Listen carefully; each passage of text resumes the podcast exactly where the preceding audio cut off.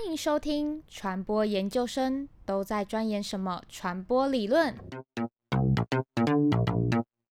嗨，大家好，我是小林，我是小何，我是小郭。你们有想过科学传播是怎样出现的吗？那科普这个词又是从哪里来的呢？又有什么研究是在关心科技与社会之间的互动？我们今天就要来聊聊，当科技作为一个跨领域学门，是如何影响社会、政治和文化的。一九六九年，人类首次登陆月球成功，也激发了科学学习的风潮，展开了科普运动。进入千禧年后，传播平台的选择更为多元，传播媒介科技的发展，带动科学传播的媒介多元化。另一方面，从公众乐听人这端来看，科技蓬勃发展也让民众有更多元的资讯来源。那台湾的科学传播是怎么开始的呢？国科会在二零一零年正式将科普教育与传播纳入学门，到二零一六年更名为科技社会与传播这门学门。而在二零一八年移至人文司的科学教育领域。虽然名称有向 STS 科技与社会取经之意味，但从学门的设置脉络，显而易见的是，科学传播在台湾终究被视为科学教育的一环。你刚刚提到 STS，可以稍微为我们的听众解释一下吗？STS 全称是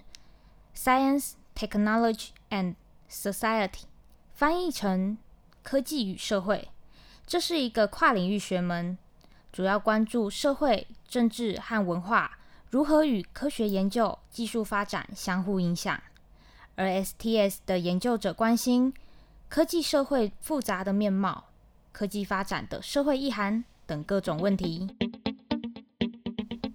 谢谢小林的介绍。STS 这种将科学视为跨领域、跨文化，关注科技如何影响社会。和以往对科学技术研究的想象真的有很大的不同。我在回顾了一些资料之后，也发现八零年代以来，新兴的科技与社会研究开辟了很多的研究疆域，包括技术与医疗。我很好奇，不同国家的 STS 研究关注的焦点会有差异吗？问得很好。亚洲的 STS 学术社群在不同国家都有不同的学术文化和研究焦点。像韩国的研究者就对高科技和公民参与特别感兴趣，中国学者比较重视中国的经济发展，日本则比较重视科技政策与日本帝国的殖民历史。嗯，那台湾的 STS 研究呢？台湾的 STS 研究在医疗与性别领域有很显著的成就哦。小郭可以稍稍为我们举个例子吗？好啊。医疗与社会的研究刚好也是我蛮关注的研究领域，因为我自己确诊了红斑性狼疮这种免疫疾病，所以开始接触病友的网络社群。后来找了一些资料，看到过去就有研究针对癌症网络病友团体，发现病患自介中常常提到与自己年龄相关的资讯，像是都会在发文时提到自己的生理年龄或罹癌的年龄。研究者发现这并不符合常见的网络社会互动。因此，进一步研究他们的言谈模式、病患的社会心理特质，以及对于癌症病人的医疗照护的启发。那除了医疗与社会的研究方向之外，还有其他的概念可以延伸对话吗？除了医疗与社会提供的研究方向外，也可以参考障碍研究相关的理论与思潮，像是生病角色的概念，就可以用来了解西方身心障碍概念有所转变的起点。生病角色也就是病人是暂时的，可以暂时免除正常社会角色的责任，但病人必须在医疗人员的协助下尽快恢复健康，以便恢复原有的正常功能与角色。那如果病人他没有办法恢复健康，或是恢复原来的正常功能呢？没错，这就是后来研究的转向，因为确实病人有可能长期属于受苦状态，成为身心障碍，甚至还可能继续恶化。所以后来的研究者将这种长期无法恢复的状态称为损伤角色或复健角色。尤其在现代医疗技术下，过去可能不治的疾病有更高的存活机会，而成为慢性疾病或损伤状态。这样说来，感觉医疗专业看待疾病的方式也是有很大的不同呢。对啊，在医疗专业的医疗模式下，患者常常被视为有待医疗专业协助的被动课题。身体损伤或缺陷是客观而重要的科学问题，患者的主体经验相较并不那么重要。诶，小郭，那这样听起来是不是还有其他的观点？没错，除了刚刚说的医疗模式，社会模式常常是医疗社会学与障碍研究的重要讨论。社会模式就很强强调，其实会有障碍的状况，往往并不是疾病或身体损伤所构成的，而是结构性的社会环境限制，造成障碍者被社会排除的主因。那这个意思是说，障碍者他自己的身体损伤，可能不是产生障碍的主因吗？对。障碍者会被社会排除的主因，常是社会环境限制所造成的。二十世纪以来，其实也出现很多疾病叙事的研究，其中《受伤的医者》这类型的书写就结合生理、病理上的疾病和个体关于疾病个人的亲身的病痛。那小郭的案例也让我想到，病友们除了寻求比较硬体面的科技帮助外，是不是也会需要一些心灵寄托，例如去拜拜或者是祷告等等宗教方面的帮助呢？对耶，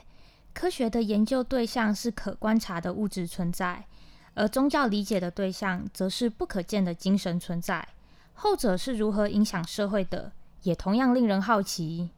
那这跟我目前在研究的主题好像也有一定的关联性。有几个关于宗教与传播的论点流变。第一个是宗教身体转向，指出文化既然可以塑造身体，那宗教属于文化的一个项目，当然也就可以塑造身体。也表示身体可以主动的去体验宗教，像鸡童就是宗教把身体转向的经典例子。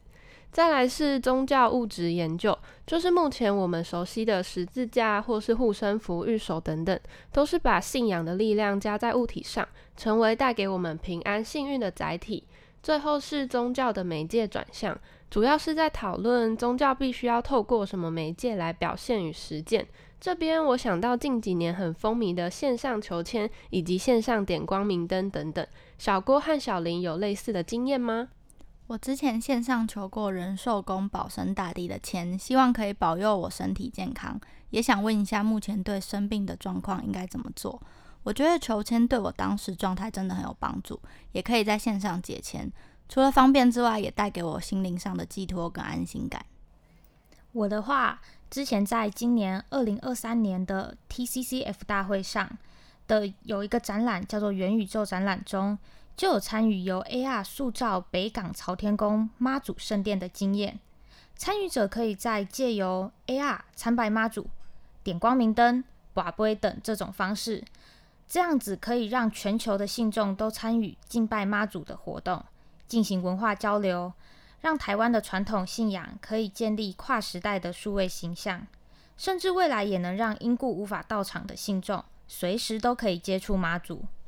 哇，那以上都是传统的民间宗教和科技的结合。现在大甲镇澜宫也有推出元宇宙中的妈祖 NFT，购买 NFT 还可以同时享有现实中的福利，也算是将线上科技与线下现实生活结合了。这边我也很想深入研究宗教团体是如何选择或决定与科技之间的关系的。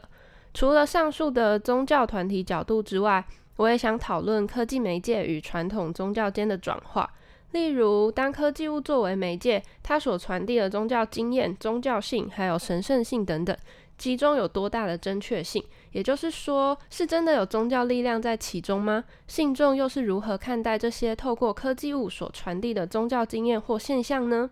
我还有想到，我有看过蛮多位专门做宗教议题的 YouTuber，这种科普型的媒体或创作者，是不是也和 STS 研究有关系呢？对啊，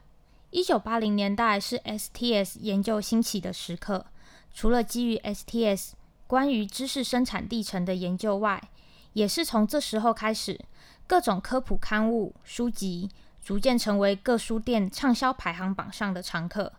尤其到一九九零年代，涉及各种知识解说的科普读物，创造了销售奇迹。而从台湾的媒体环境看科学传播，还有一个非常有趣的转折点，那就是二零一四年的太阳花学运。这场学运让大家发现，传统大众媒体和网络媒体会互相影响，改变政治传播样貌。甚至这样的整合运用，造就了更大的传播效益。这场学运后，以网络社群媒体为主的各种科普型媒体也持续培力发展。科普型媒体可以举几个例子吗？例如涉及不同领域背景、关怀多元议题的，如破土、逆思；还有另外一种是由单一专业背景的知识分子所组成的科普型媒体，像是历史学有历史学柑仔店、台湾吧；政治学领域有菜市场政治学。想简单学习金融经济知识的话，有白经济。此外，今年因为国民法官新制上路，大家也开始关心法律实事议题，法律白话文运动就是专注于此。那我在这里推荐一本蛮有趣的书给听众们，《童话陪审团》，这是由法律白话文运动出版的，里头用了许多生活化的例子，让大家透过充满趣味的阅读。简单了解国民法官制度的相关知识。那我这里也推荐一本跟医疗社会学有关的书，《精神疾病制造商：资本主义社会如何剥夺你的快乐》。这本书挑战主流的生物医疗模式，讨论精神疾病的社会建构，也谈到更符合理想的精神照顾服务，打造一个更有益于集体心理健康的社会，很适合了解医疗社会学的概念。那我来推荐《媒介宗教、音乐、影像、物与新媒体》这本书，是由多人合作的，透过不同媒介，例如音乐、影像、物语新媒体与不同区域的讨论，分析传统宗教元素在今日是如何由各样的媒介所重组与延伸。对宗教媒介有兴趣的听众都可以去参考哦。谢谢大家收听本期传播研究生都在钻研什么传播理论，大家再见。拜拜，拜拜。